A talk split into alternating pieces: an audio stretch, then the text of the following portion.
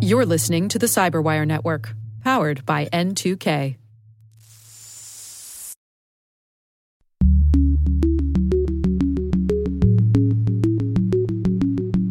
You know, I, I'm I tend to be a skeptic.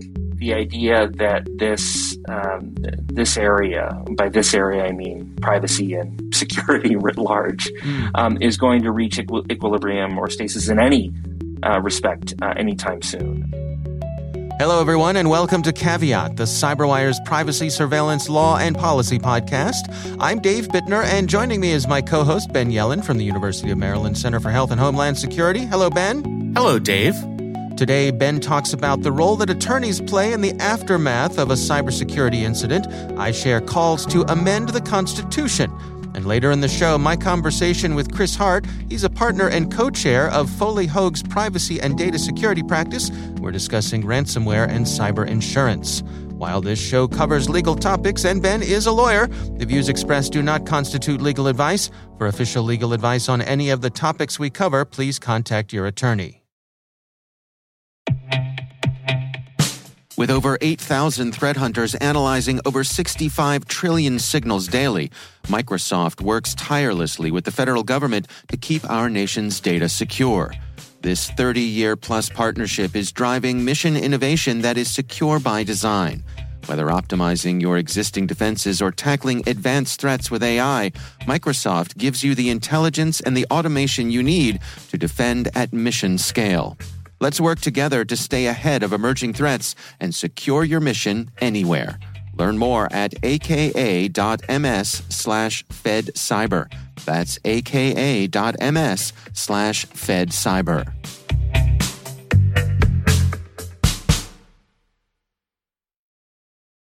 All right, Ben, let's uh, dig into some stories here. Why don't you kick things off for us this week? Sure. So my story comes from the good folks at the Lawfare blog. Um, it's entitled Do the Legal Rules Governing the Confidentiality of Cyber Incident Response Undermine Cybersecurity? And whenever mm. there's a question in the headline, it's uh, awfully suggestive, isn't it? um, and it's written by three individuals Daniel Schwarcz, Josephine Wolff, and Daniel Woods. What's interesting about them is it's an interdisciplinary group of writers. So you have a law professor, public policy professor um, of cybersecurity policy, uh, and uh, a postdoctoral fellow who is researching the economics of security and privacy with a focus on cyber insurance. Hmm. They're getting at a very serious problem here. So, what frequently happens when an institution, a company, a government, um, faces some sort of cybersecurity incident, whether it's ransomware, any type of breach, the first call they make is not to their insurer, it's not to their technical experts, but rather it's to really the le- the people you would least like to be involved in this process, and that's the attorneys. Um, okay. Because we telling ruin- tales out of school. Uh, yeah, I mean, we ruin everything. Um, we're usually part of the problem and not part of the solution there is a reason that people call their attorneys. Um, people are very concerned about legal liability for good reason. You don't want to have to pay the victims of the breach a ridiculous amount of damages. Legal mm-hmm. liability is, is obviously very damaging for an institution, not just monetarily, but reputation wise. And according to longstanding legal doctrine, communications with an attorney are privileged. That means they are non discoverable. They can't, you can't. Mm compel the discovery of communications between a uh, lawyer and their client as part of any judicial proceeding. And that also is true um, as it comes to the communications from that attorney to any other consultant that that attorney uh, is going to have a relationship with. So if the attorney hires, let's say, some sort of technical expert consultant, those communications are privileged as well. So, what companies are doing, we've seen this, you know, in some high-profile uh, breaches, specifically the Target one they they mention here, is what companies do is they hire a, a breach coach, and that's generally an attorney who manages the entire process. And when you hire a breach coach, that means all of the communications about the incident, about the response, are going to be privileged because the attorney client communications are privileged and the attorney consultant uh, communications are privileged because they're part of the work product of litigation. Hmm. So, this presents uh, a bunch of problems because, as you might be able to guess, lawyers aren't very good at solving technical problems. Uh, and they're not going to be the type of people that you want to do like a you know the forensic research into exactly what happened hmm. if you are solely focused on litigation that's going to be detrimental to uh, figuring out what the problem was and preventing the incident from from happening in the future uh, and you've seen that play out in a bunch of different circumstances the investigation is focused uh, unduly in my opinion and in the opinion of these authors on litigation and not on ameliorating the problem. But that becomes a societal problem because if everybody who's the victim of a cybersecurity incident, you know, because of attorney client privilege and avoiding liability is talking to their lawyers and hiring breach coaches, we never get the best people in the room to try and solve these problems. Hmm. Uh, so these three authors here don't really have a solution. I don't I don't blame them. Um, they're kind of introducing the problem and trying to solicit feedback from stakeholders. You know, how many people have, have had this happen to them? Who have you called? Have you had one of these breach coaches? Is that effective? Um, but I think this could be a real avenue for policy change. Uh, generally, courts have been reluctant to privilege information between companies and technical experts. Uh, so people are actually hired to address what happened with a cyber incident. And I think maybe that needs to change. Um, you know, maybe we should have a legal shield to hire people who can help ameliorate the damage of the attack and uh, you know help prevent that attack from happening in the future. So it's not a process that's so geared towards attorneys and our pre-existing doctrines around uh, legal liability. You know, just this week I was uh, chatting with someone uh, who is part of incident response for one of, one of the very large cybersecurity companies, and uh, we were talking about just this very thing. And I, I was I was asking this person if it was true what I had heard, which is that many times when there's a breach, the organization who's breached will engage with an incident response team, right. but they will they will specifically request there be no written report. Yep. Shred the and, records. Yep. And that's and this person confirmed that. Uh, they said basically uh, a lot of times what happens is you you give an oral report, which mm-hmm. made me laugh. yeah. But we're dependent on people's uh, auditory learning ability. I'm not sure that that's yeah. a foolproof solution. So the research is done, but uh, you know the, the, the, a report is done, but done in such a way, to your point, to escape discovery. Uh, this doesn't seem to me very sporting of, of, of everyone involved. The other thing I wonder is I've seen people talk about how perhaps we could handle these breaches the way that we handle incidents with um, airline accidents. You know, when right. there's a plane crash, uh, there's a team who comes in who's uh, which the federal is it the what National Transportation Safety Board. Thank you very much. Yep. Yes, that those guys, that, that soup of, of agencies. yep. Right. Um, they come in and they do a report. Do we need a similar thing for uh, breaches of a certain size uh, to to kind of take to, to neutralize exactly what you're talking about here? Yeah, I mean, I think that's that's one potential solution. It's really hard to scale that up. I mean, you'd really have to expand the agencies that we have to to have that capability. Mm-hmm. Uh, and you know, let's say there was a cutoff, so we only dealt with breaches for organizations that had whatever it was, you know, 100 employees.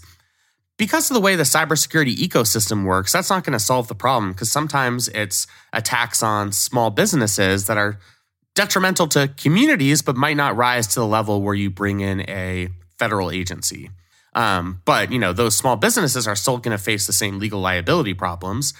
They still have you know customers whose maybe their information has been compromised, and you know uh, if they're concerned primarily about keeping communications confidential and not by you know actually solving the problem, then it's really you know our, our macro level cybersecurity posture is you know, going to be worsened and not improved. So we should, I think, realign the incentives uh, in whatever way that we can so that we're focused on actually solving the problem and not, you know, by having secretive oral presentations by forensic experts or, you know, a shell of a PowerPoint presentation in place of a comprehensive report where a company could actually change their their cybersecurity practices.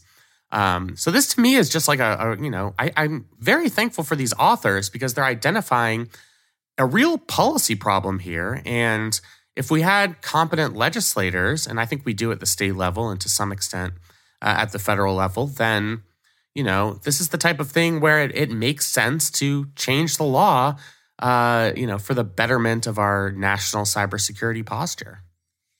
So, describe to me what that mechanism would be uh, to make a change, and and what could a potential law outline here? So, I think it just has to do with privilege. The attorney-client privilege and the uh, work products privilege derive from common law. So, they derive from um, you know centuries of uh, law dating back to our British legal ancestors. Mm-hmm. Um, that's been codified, you know, in case after case. So, it's something that's very well settled. What a legislature could do is to expand the privilege to include, um, you know, maybe forensic cybersecurity experts. That's, you know, something that might be very difficult to do at the federal level for a number of reasons. Um, you know, I think you could make a case that it's within the enumerated powers of Congress to, to do this, since this is an interstate commerce issue. I think it's more likely you'd see it at the state level, where you know you get a couple of states that say, we have these pre-existing common law privileges for attorneys uh, and for the attorneys consultants and there are a number of other privileges in our legal system uh, the spousal privilege is, is one that i'm sure people know about from their favorite police procedural shows.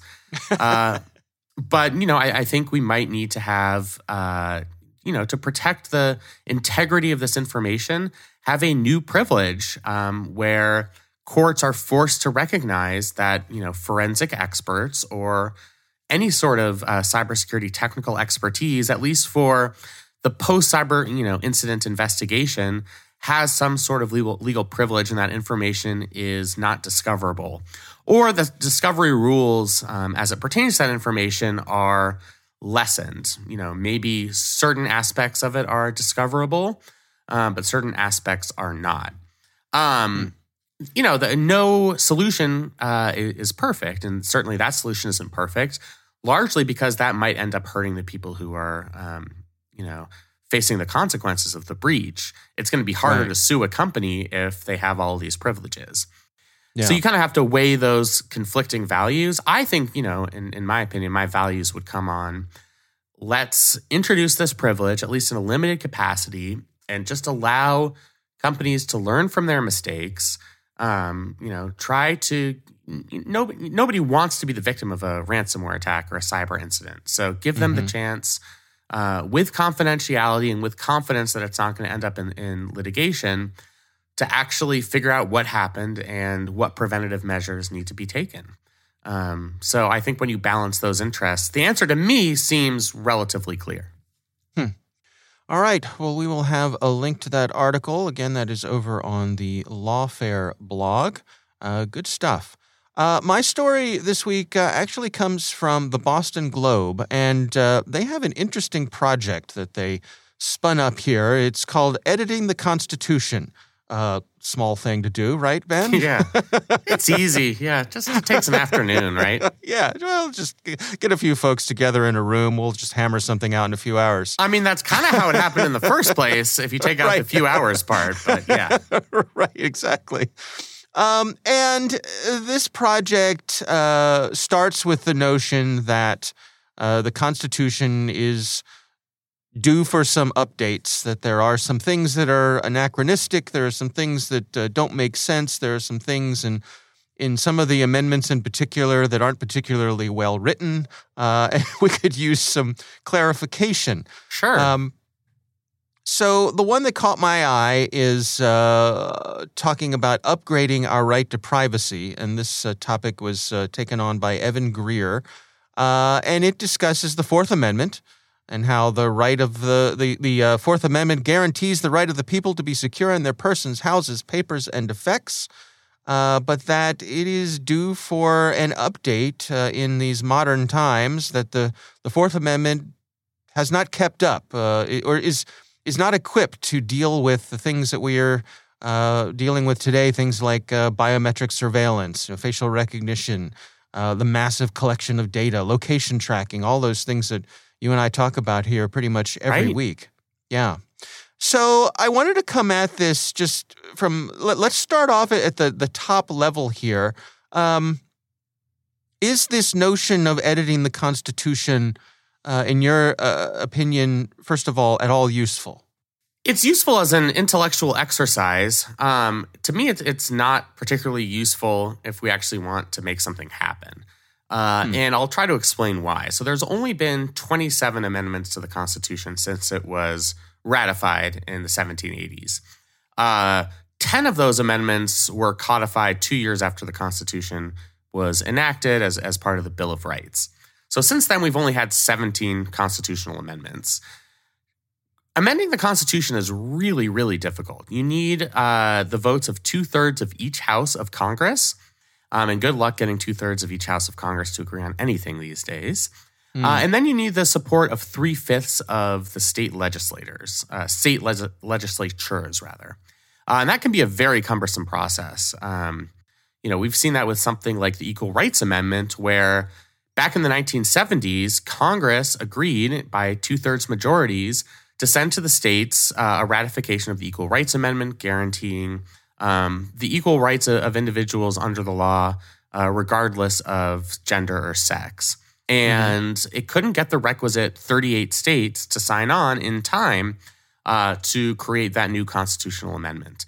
So the process is extremely cumbersome. Uh, the last time we had a constitutional amendment that was ratified, uh, it was 1992, sort of a bizarre accident of history where uh, the founding fathers uh, proposed a provision to prevent lawmakers from increasing their own pay during the current session of Congress.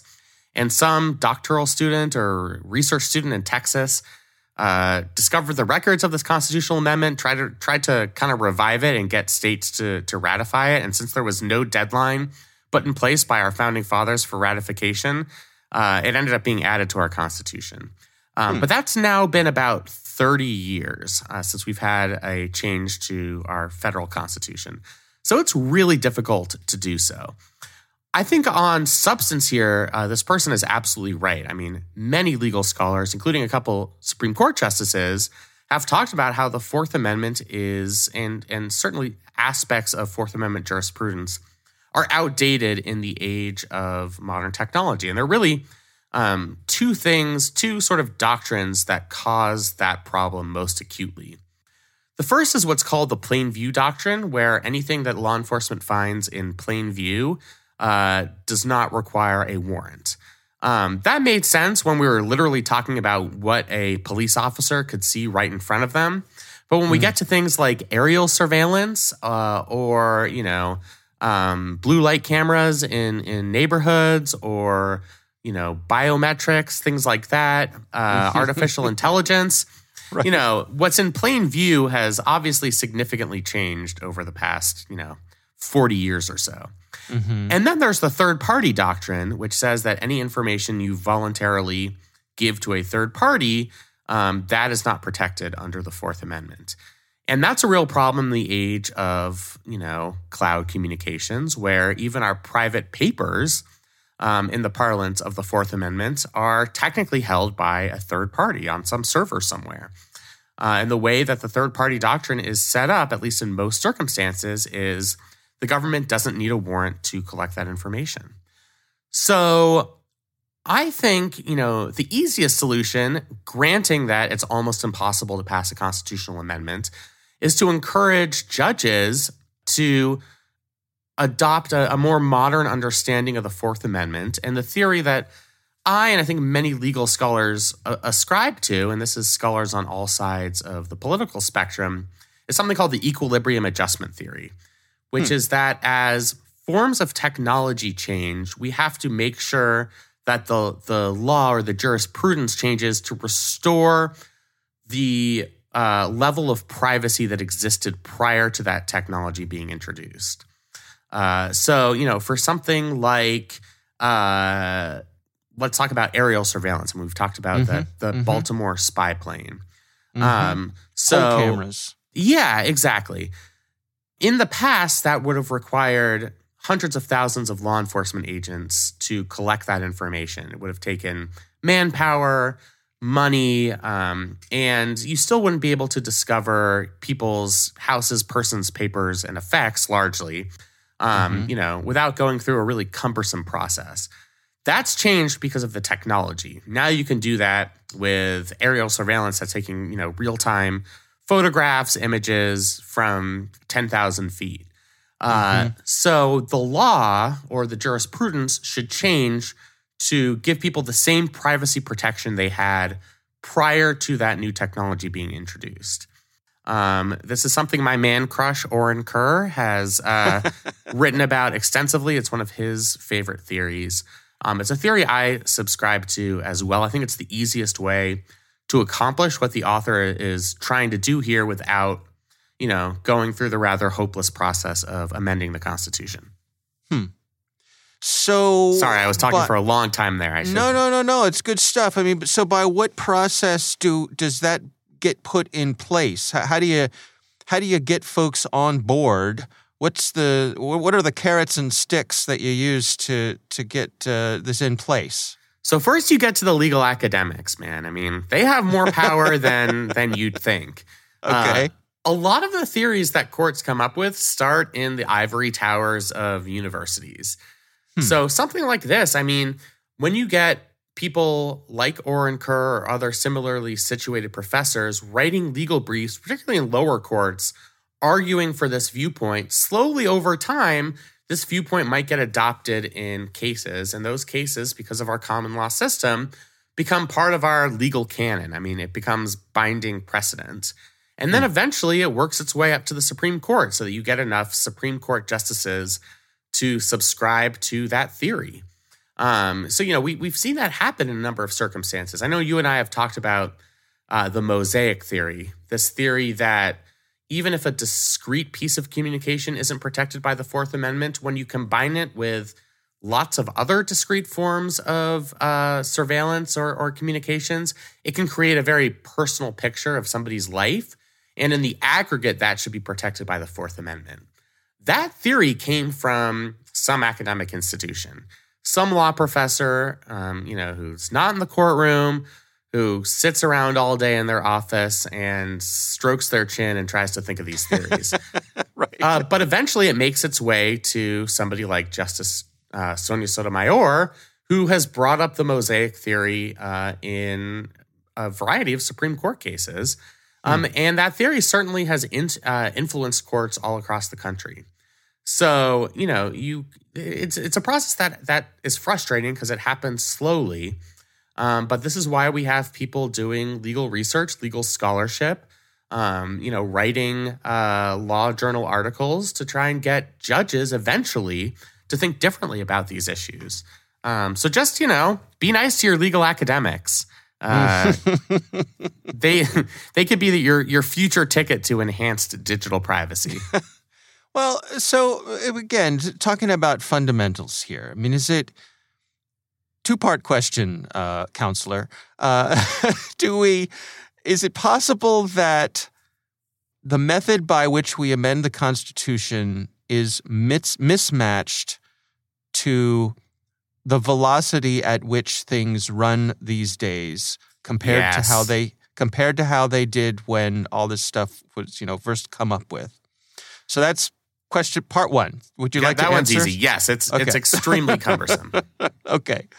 Uh, part two: um, Is it possible to amend the Constitution to amend the way we amend the Constitution? Very meta question. The answer The answer is yes, but you so there's basically only one thing that at least the founding fathers said you cannot amend to the Constitution, and yep. that's the equal suffrage of states in the Senate. Um, there's some argument over that. I mean, if you're saying somebody can't change a particular thing, then you could change that provision, if that makes sense. Mm-hmm. that's still in the Constitution. Uh, right. Yeah, you could change the rules, but to change the rules, you have to to use the rules. So. Mm-hmm you know, you need to get those two thirds majorities in Congress and those three fifths of the state legislatures. And if you have the support of those people, then you might as well try and just get the substantive amendment passed and not mm, change the I process, see. if, if right. that makes sense. Sure, There's no workaround. Sure. I mean, you know, with things like ending the filibuster in the Senate, there's like a, what's called the nuclear option, where you could theoretically do that with 50 votes. Um, that's not possible with the Constitution. I mean, the Constitution spells out very clearly the process for amending it. Um, so you're, you know, you're going to have to follow that process. Yeah. All right. Well, we will have a link to uh, this uh, story in the Boston Globe and uh, sort of the, the, the, greater project that they proposed here of uh, editing the Constitution. It's an interesting read. There's some some uh, some things to ponder in there, I think. So we'll have a link to that in the show notes. Absolutely. Yeah. All right, uh, those are our stories this week. We would love to hear from you. If you have something you'd like us to cover here on Caveat, you can send us an email. It's caveat at thecyberwire.com.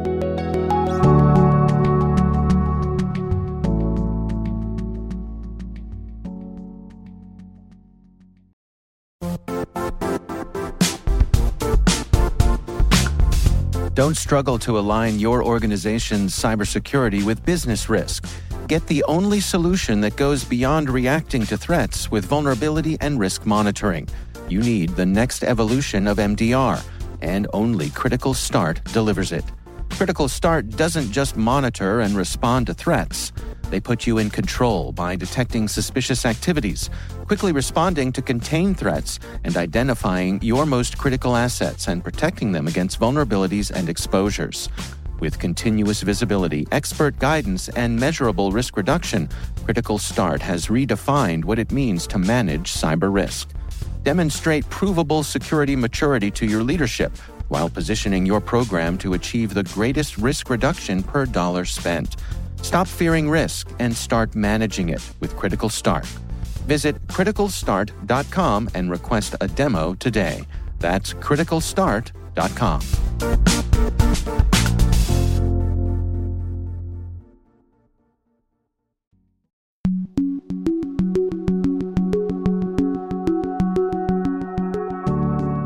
Ben, I recently had the pleasure of speaking with Chris Hart. He is a partner and co chair of Foley Hoag's privacy and data security practice, and our conversation centered on the topics of ransomware and cyber insurance, certainly hot topics these days. Here's my conversation with Chris Hart. Everything is a mess. That's where things are at a high level from where I stand, and they're a mess for a couple of reasons. Uh, the first is that uh, since COVID, there has been uh, an enormous uptick in ransomware attacks across institutions uh, around the world, and in particular in the United States. And it's it's actually hit healthcare facilities the hardest. Of course, obviously financial institutions and every other institution is also affected. But but it's there's been an enormous uptick, and it's very very difficult for entities to know how to deal with ransomware attacks. And unlike what I would call your garden variety say data breach, um, which can be anything from somebody loses a laptop to there's an insider who steals a cache of information to there's a denial of service attack or, or that sort of thing. What happens with ransomware is that your your data becomes inaccessible. And for institutions that have particularly sensitive information, I focus on healthcare facilities because it's it's a perfect example where if you can't access patient data, people could die and so it's it, it's a it's a real problem that uh, institutions have to deal with on a, an alarmingly increasing level. Um, I would say probably as close to exponential as you can get in um, in a situation like this. The other side of it that's a mess is the insurance market. And the thing to say about insurance is that insurers are very good, generally speaking, about figuring out how to price the risk. And so. Um, you have, as a general matter, so you have in insurance policies well established clauses, terms, uh, and exceptions to those terms based on uh, what's often a, a market wide understanding of how to price various risks.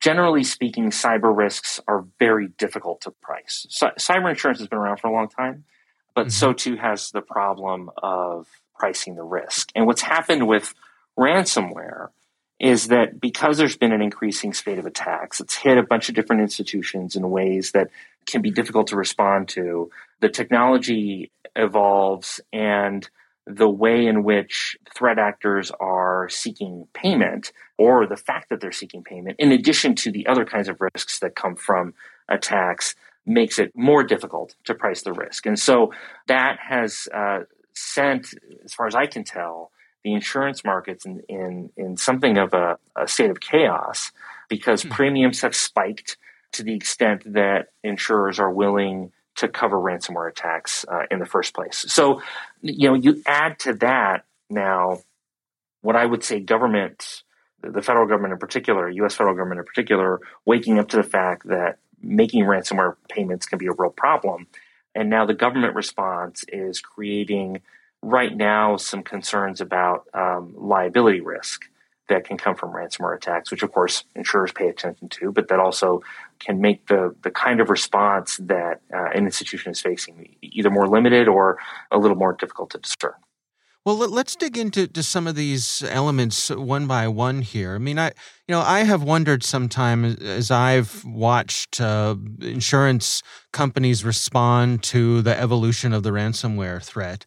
Could insurance for something like ransomware or cyber insurance in general could it end up something similar to how flood insurance is, where the private companies don't want to touch it. The federal government is the only organization willing to be a backstop here. So you kind of end up with insurance that's you know not particularly great. It's pretty expensive, but if you need it, that's where you can get it. Is there any sense that that may be a direction we're headed in?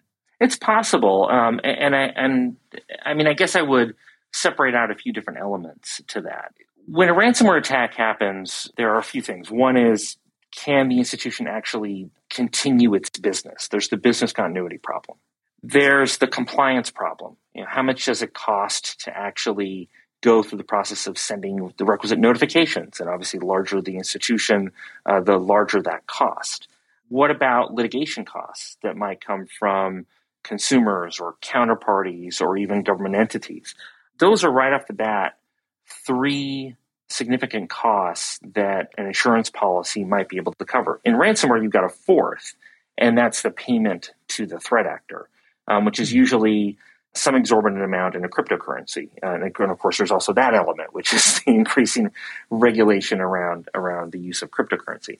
What what you're saying is an interesting idea. What I would say is I, I don't know that I don't know that moving in that direction would that, that I could see markets moving in that direction in total. What I could mm. see is the potential that when it comes to the payment itself, perhaps that's not covered because there are sanctions risks and there are um, all sorts of national security concerns that come that come with ransomware payments, and that perhaps that part is left to the government as, as you put it, a backstop. I think it's an interesting idea, but there are still these other garden variety concerns um, that I just mentioned: compliance, notification, litigation. That uh, are in that sense, a ransomware attack is it might be bigger, it might be more difficult, but it's not really very different in kind from other kinds of data breaches. So that might still be something that insurance markets could more easily price and exclude the payment itself.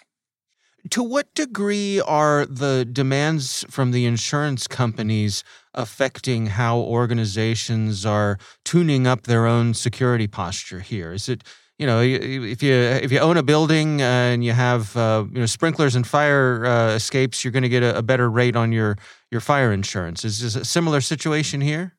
Yes, as I've seen, and I would say that that is one of the the more salutary uh, effects of what's been going on right now. Insurance companies have upped their game in terms of what they are requiring from organizations that want to get coverage under uh, any kind of cyber policy. And they want to know that you've done your uh, your requisite hygiene. So, do you have an up to date policy? Have you looked at your the jurisdictions in which you do business? Do you have somebody who is a point person and is capable of uh, of dealing with uh, both privacy as well as security issues uh, in the company? And they'll they'll want to go over those uh, those elements with you to make sure that they are uh, appropriate. The other thing that's happening is that organizations that have experienced some kind of attack and don't have insurance uh, then are realizing, well, gosh, this this could happen again. Uh, so we really need insurance, and they're going to insurers. And what surprised me is insurers aren't saying no. They are pricing it quite high, and they are requiring quite a bit of of um, what I'll call hygiene diligence. Again, very salutary effect in the market overall to control for the moral hazard element. But it is something that organizations are then facing and realizing that they really have to get their house in order. Wow. Yeah, that's interesting. Do you suppose that we have any hope of reaching equilibrium here anytime soon, or should we expect to be in a state of flux for the foreseeable future? Well, um, getting out my crystal ball, uh, I would say that the, you know, I, I'm I tend to be a skeptic. The idea that this um, this area, by this area I mean privacy and security writ large, mm. um, is going to reach equi- equilibrium or stasis in any uh, respect uh, anytime soon. You know, for for all sorts of reasons. With insurance and, and ransomware, uh, no, not for the foreseeable future for a couple of reasons. One, I, I, do think that there's a lot of government movement right now. So the Office of Foreign Asset Control under the Treasury Department, or OFAC, just recently issued its second uh, annual, I guess, advisory uh, saying, look, if you pay ransomware payments to a threat actor and they're on our sanctions list, there's a strict liability attached to it, and you could be subject to uh, an OFAC violation. And Congress is now looking at different ways to uh, control entity behavior around ransomware attacks. So, for example, you know both OFAC as well as these proposed bills uh, are requiring certain kind of cooperation with law enforcement in order to demonstrate diligence and reduce the risk of sanction. But that has a lot to work through. And then there's, I would say, the international element as well. I mean, these are international actors, and they're they're often supported by nation states, and that has uh, a number of geopolitical concerns attached to it you know, yet on top of that, the fact that the technology is constantly changing and the risk continues to be difficult to price as it has been for two decades, I think it's going to take some time. So, you know, I, I could see it um, starting to calm down maybe uh, over the next uh, couple of years if there's clarity from the government on how uh, ransomware attacks should be treated. That's still in flux. But my my concern is saying that is in saying that is that the threat landscape will change. You know, I, I that, that is a very difficult thing to mm-hmm. predict. Mm-hmm. Is is what we're going to see within the threat landscape and how that could affect uh, government response and, and then and then the market. So I, I tend to think that um, for better or worse, we're going to be in a state of flux for some time.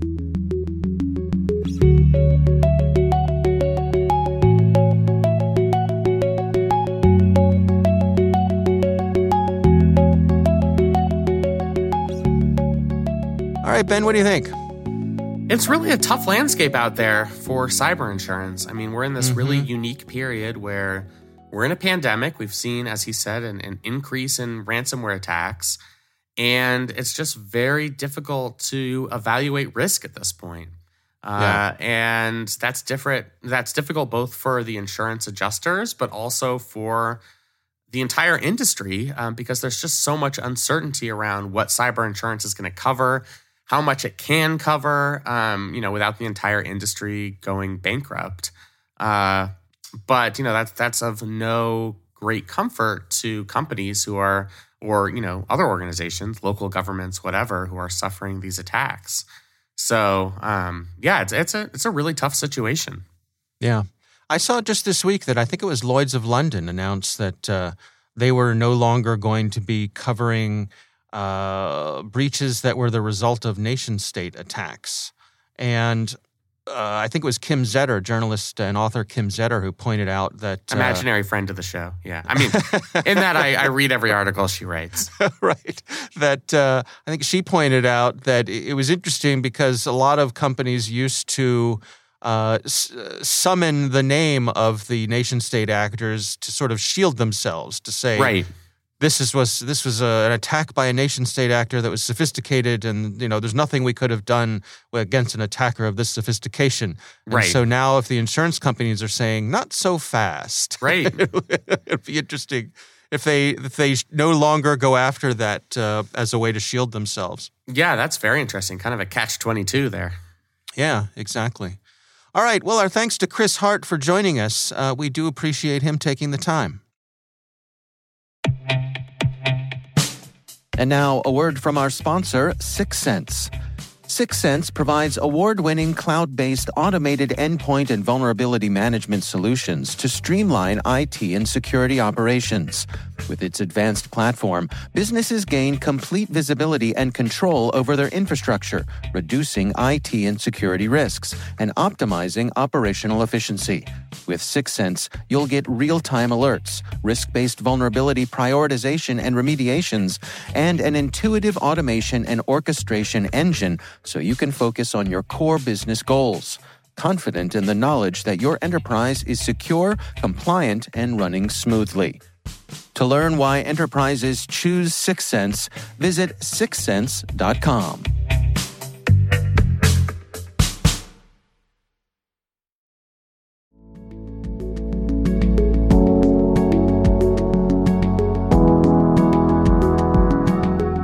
That is our show. We want to thank all of you for listening. Caveat podcast is produced in Maryland at the startup studios of Data Tribe, where they're co building the next generation of cybersecurity teams and technologies. Our senior producer is Jennifer Eiben. Our executive editor is Peter Kilpe. I'm Dave Bittner. And I'm Ben Yelin. Thanks for listening.